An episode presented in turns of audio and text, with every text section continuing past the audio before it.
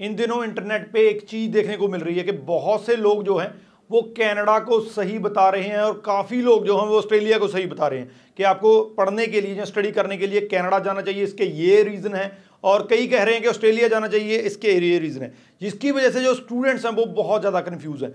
हमें बहुत से जो है मैसेज आते हैं कि मुझे क्या, ये मेरा प्रोफाइल है, मुझे क्या कनाडा जाना चाहिए या ऑस्ट्रेलिया जाना चाहिए, इस सिनेरियो को देखते हुए।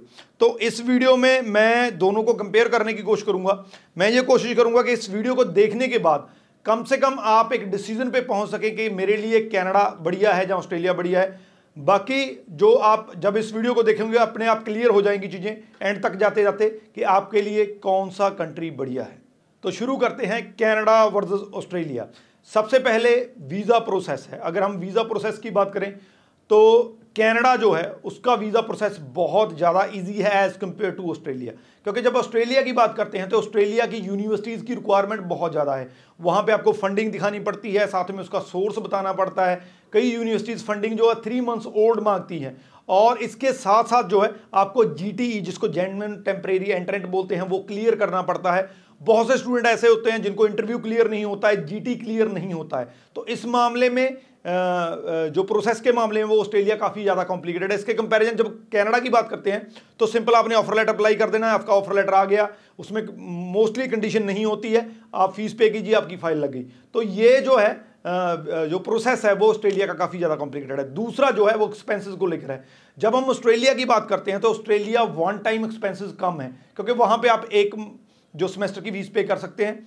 अगर आपकी यूनिवर्सिटी की फीस मान लीजिए थर्टी थाउजेंड है तो फिफ्टीन थाउजेंड पे करके आप जा सकते हैं, जिसमें मोटा मोटा आपका आठ से नौ लाख रुपया खर्चा आता है। लेकिन जब कनाडा की बात करते हैं, क्योंकि कनाडा में आपको जो है जीआईसी पे करना पड़ता है जो एक्स्ट्रा छः से साढ़े छः लाख रुपया होता है, तो आपकी वन टाइम कॉस्ट ज़्यादा है कनाडा में, जो कि फिफ्टीन टू सिक्सटीन लाख हो सकती है। लेकिन जब हम दोनों को कंपेयर करते हैं कि किसकी फ़ीस ज़्यादा है, किसकी यूनिवर्सिटी या कॉलेज की फ़ीस ज़्यादा है, तो ऑस्ट्रेलिया के कॉलेज यूनिवर्सिटी की जो है वो फीस ज़्यादा है एज़ कम्पेयर टू कनाडा। यानी कि ऑस्ट्रेलिया वन टाइम खर्चा कम है लेकिन ओवरऑल कॉस्ट ज़्यादा है ऑस्ट्रेलिया में। तीसरा जो है वो वेदर को लेकर है।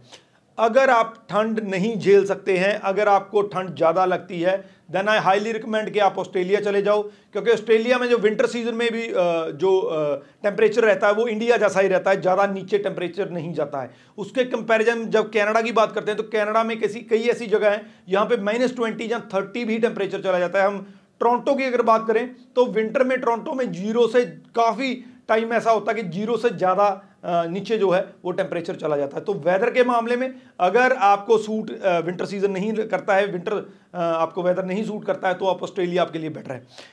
नेक्स्ट बात करते हैं पीजीडब्ल्यूपी की, जिसको हम पोस्ट स्टडी वर्क भी कहते हैं, जो इंटरनेशनल स्टूडेंट्स को स्टडी करने के बाद वहाँ पे मिलता है। तो इसमें कनाडा अगर आप दो साल की स्टडी करते हैं तो आपको तीन साल का वर्क परमिट मिलना है। हालांकि ऑस्ट्रेलिया पहले इस चीज़ में पीछे था, लेकिन जो रीसेंट अनाउंसमेंट्स हुई है, बहुत बड़ी अनाउंसमेंट हुई है, उसमें यह है कि उनकी जो डिमांड लिस्ट है ऑक्यूपेशन की, हाईली डिमांड जो ऑक्यूपेशन होते हैं, अगर आपका कोर्स उस कैटेगरी में आता है तो अगर आपने बैचलर के लिए जा रहे हैं तो आपको चार साल तक का, पहले ये दो साल का था, अब उन्होंने बढ़ाकर चार साल तक कर दिया, चार साल का आपको वर्क परमिट मिल सकता है after study.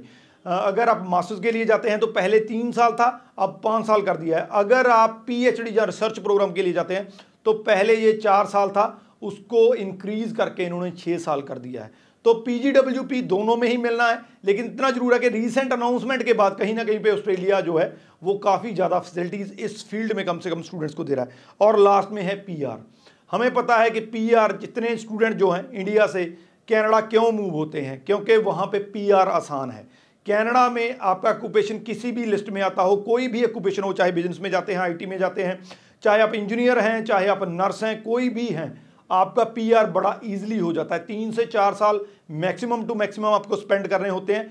Sixty four total programme चलते हैं जिनके अंडर आप पीआर परमानेंट रेजिडेंसी अप्लाई कर सकते हैं। दूसरी तरफ जो ऑस्ट्रेलिया है वहां पे पीआर थोड़ा सा मुश्किल है।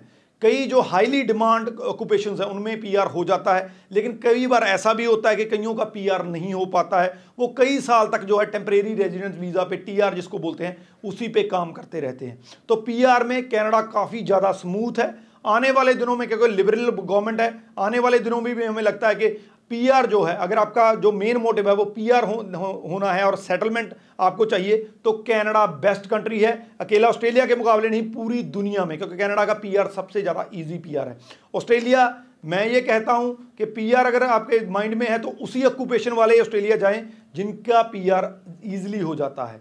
तो ये जो पांच फैक्टर मैंने आपको बताए जिसमें कनाडा और ऑस्ट्रेलिया नेक टू नेक हैं, तो आपको डिसाइड करना है कि इनमें से कौन सी चीज़ जो है वो आपके लिए ज़्यादा ज़रूरी है। क्या एक्सपेंसेस ज़्यादा ज़रूरी हैं, क्या वेदर, आप विंटर से भागते हैं, जहाँ आपके लिए पीआर सबसे प्रायोरिटी है, तो उसके बेसिस पे आप अपना डिसीजन ले सकते हैं। बाकी अगर हमारी हेल्प चाहिए, आपको इसके रिगार्डिंग कोई क्वेश्चन पूछना है तो नीचे लिख दीजिए, आपको आंसर मिल जाएगा। अगर आप अपनी एसओपी, मैं यहाँ पे बता दूंगा आपको, बहुत से स्टूडेंट हमें एसओपी चेक कराने के लिए भेजते हैं, तो अब से मेरी वेबसाइट जो है मैं थोड़े दिनों में बता दूंगा, उस पर आपको एसओपी सेंड करनी है ताकि आप ये एसओपी जो है वो टाइमली चेक हो सके। Rajvi Chahal, thank you so much.